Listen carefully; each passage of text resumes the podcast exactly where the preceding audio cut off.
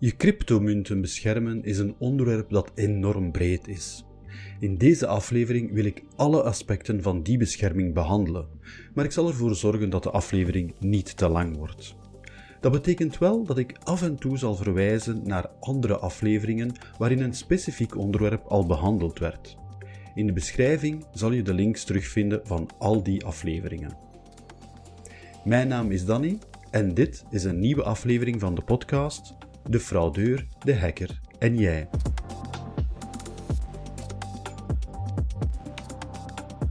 Als je deze podcast nog niet kent, vertel ik je graag dat je je kan abonneren om zo geen enkele aflevering te missen van de enige Belgische podcast over online beveiliging voor iedereen. En als je me wil helpen om deze podcast groter te maken, kan je er natuurlijk over praten met familie en vrienden of iedereen waarvan je denkt dat ze wat meer willen weten over online veiligheid. Maar laten we nu teruggaan naar onze cryptomunten. In de vorige aflevering heb ik het gehad over de veiligheid van beleggingen in cryptomunten. En ik ontcijferde de technieken die worden gebruikt door fraudeurs en oplichters in de wereld van deze virtuele munten. En spijtig genoeg ontbreekt het niet aan oplichters. Als je die aflevering nog niet beluisterd of bekeken hebt, kan je dat doen nadat je klaar bent met deze aflevering.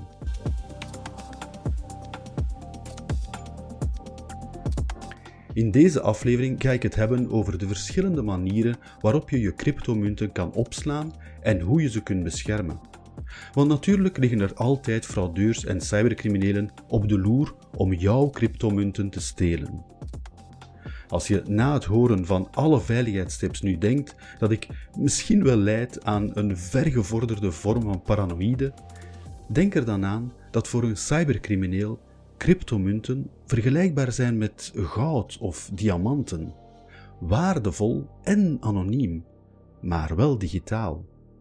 Een crimineel zal er dus geen probleem mee hebben om veel tijd en energie te steken in zijn pogingen om deze te stelen. Het is als het ware zijn dagelijkse job.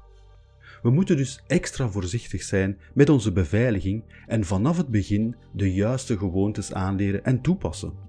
Want de aanvallen op cryptomunten zullen met de tijd alleen maar toenemen, zowel in het aantal aanvallen als in hun vindingrijkheid.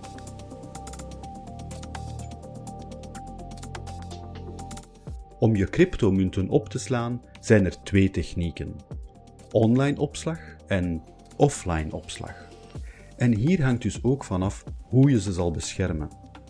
Het is wel belangrijk om te begrijpen dat je cryptomunten ergens in het gedecentraliseerde systeem zitten dat door de blockchain wordt aangeboden. Als we het dus hebben over online of offline opslag, hebben we het eigenlijk over jouw bewijs van eigendom. De eenvoudigste manier is natuurlijk online opslag. Je kan het vergelijken met online bankieren, maar natuurlijk dan wel met veel meer risico's. Want een bank kiezen is vrij eenvoudig. De banksector is zo sterk gereguleerd dat je weet dat ze je geld goed zullen beschermen. De wereld van cryptomunten is nog altijd het wilde westen. Hoewel er hier en daar al wat wetgeving bestaat, is deze nog lang niet van hetzelfde niveau als dat van de banken.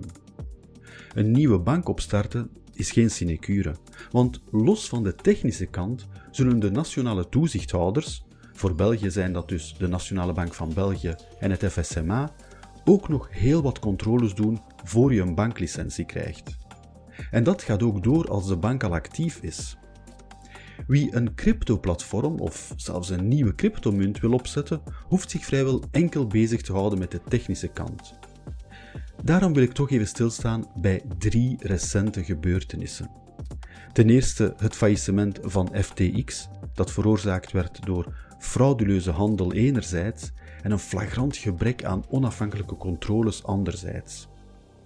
Ten tweede de problemen van Binance met de Amerikaanse autoriteiten om dezelfde redenen. En als laatste, veel korter bij huis, het faillissement van het Belgische platform Bit4You, waarbij de details die nu naar boven komen over het gebrek aan competentie en het wangedrag van het management toch wel angstaanjagend zijn. Het is dus echt niet zomaar dat de banksector zo zwaar gereguleerd is.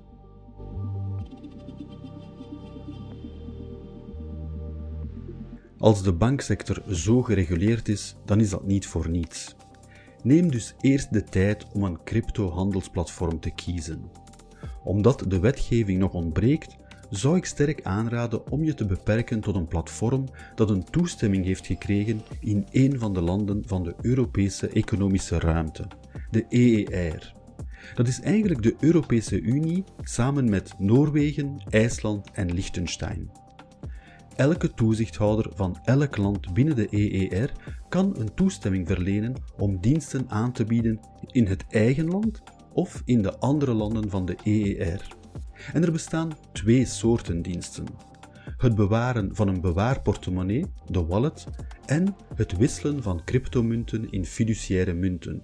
Dus waar je je euro's kan omzetten in cryptomunten en omgekeerd. Ik zou zeker aanraden om een platform te kiezen dat over beide toestemmingen beschikt. Maar zo'n toestemming betekent niet dat de onderneming ook correct handelt, of zelfs dat de bestuurders geschikt of betrouwbaar zijn. Je zal dus heel wat tijd moeten besteden op de websites van de toezichthouders. Een gouden tip. Eens je de website van de toezichthouder gevonden hebt, kan je vaak zoeken op VASP of Virtual Asset Service Provider.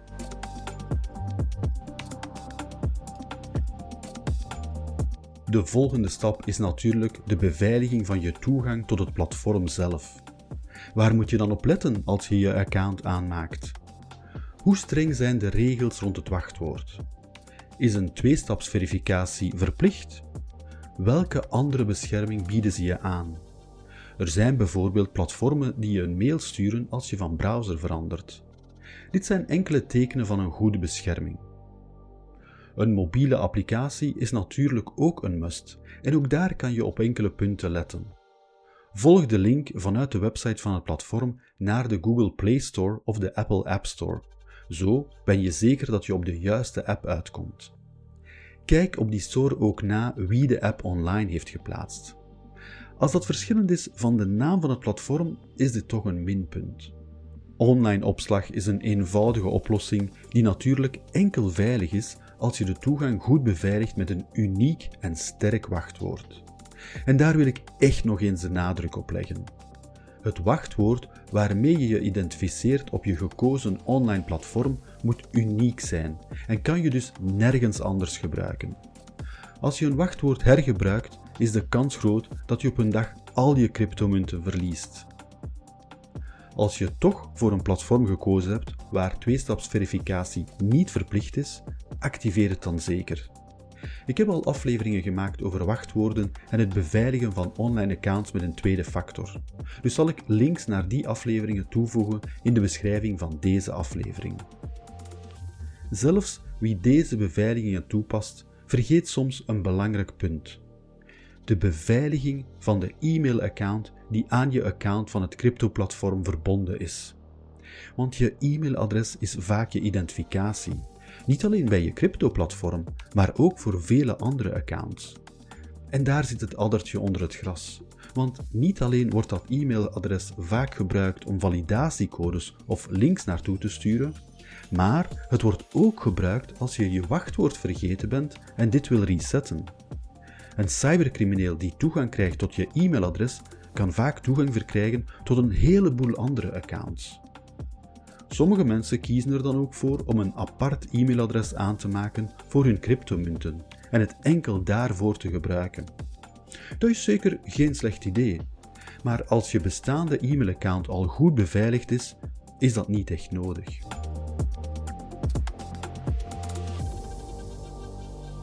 Om je cryptomunten online te beschermen, moet je natuurlijk ook je apparaten beschermen tegen virussen. En dat is niet zo ingewikkeld. Je moet ervoor zorgen dat je een antivirus geïnstalleerd hebt en dat deze up-to-date is. Ook moet je ervoor zorgen dat al je toestellen de laatste beveiligingsupdates geïnstalleerd hebben. Ook hierover vind je links naar de afleveringen waarin ik dat onderwerp al behandeld heb in de beschrijving van deze aflevering. Om het gedeelte rond online opslag te beëindigen, wil ik het nog eens hebben over phishing. Dat blijft de favoriete manier van cybercriminelen om aan je codes te komen en soms zelfs om je een virus of andere kwaadaardige software te laten downloaden. valse e-mails in naam van een crypto-platform zijn dagelijkse kost. Dus weten hoe je phishing kan herkennen is ook voor het beschermen van je cryptomunten een slimme zet. En hoe pak je dat aan? Heel eenvoudig. Door de gratis training Kijk waar je naartoe gaat te volgen op de website surfenzonderzorgen.safeonweb.be. Het is een gratis training en je leert er alles over phishing in ongeveer 10 minuten.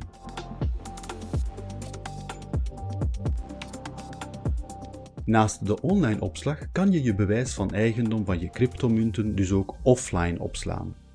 Je moet dan opeens met hele andere dingen rekening houden. Er zijn twee mogelijkheden waarvan de eerste je waarschijnlijk zal verbazen. Je kan dat namelijk op papier doen. Ja, je hoorde dat goed. Je kan je bewijs van eigendom, dat bestaat uit publieke en private sleutels, gewoon afprinten of opschrijven op een papiertje. Super gemakkelijk en volledig gratis. Maar dat zijn dan ook de enige voordelen.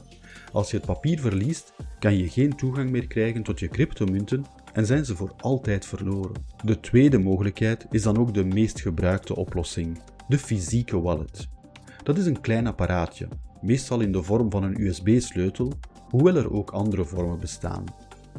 Door voor deze oplossing te kiezen ben je niet meer afhankelijk van een online platform dat failliet zou kunnen gaan, waardoor je ook weer de toegang tot je cryptomunten kan verliezen. Goedkoop zijn die apparaatjes wel niet, want de prijs begint vanaf ongeveer 80 euro. Wie apparaat zegt, weet ook dat het stuk kan gaan. De keuze van het juiste merk is dan ook hier een belangrijke beslissing. Kijk dus altijd naar de garantie die ze bieden en wat hun procedures zijn in geval van verlies of stukgaan van de fysieke wallet.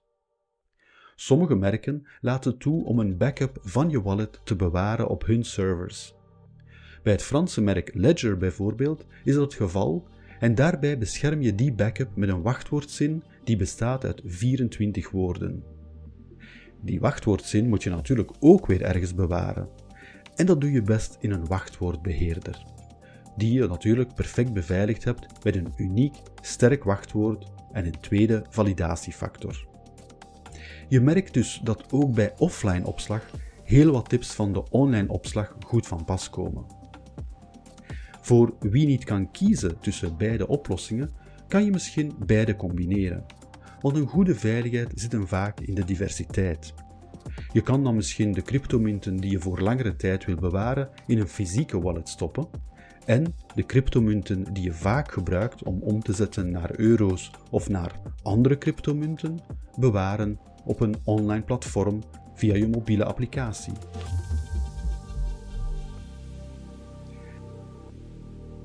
Sommige kenners zullen nu zeggen dat ik het helemaal niet gehad heb over desktop wallets. Die oplossing lijkt echter niet meer populair. Je gebruikt dan eigenlijk je persoonlijke computer als fysieke wallet via een aparte applicatie.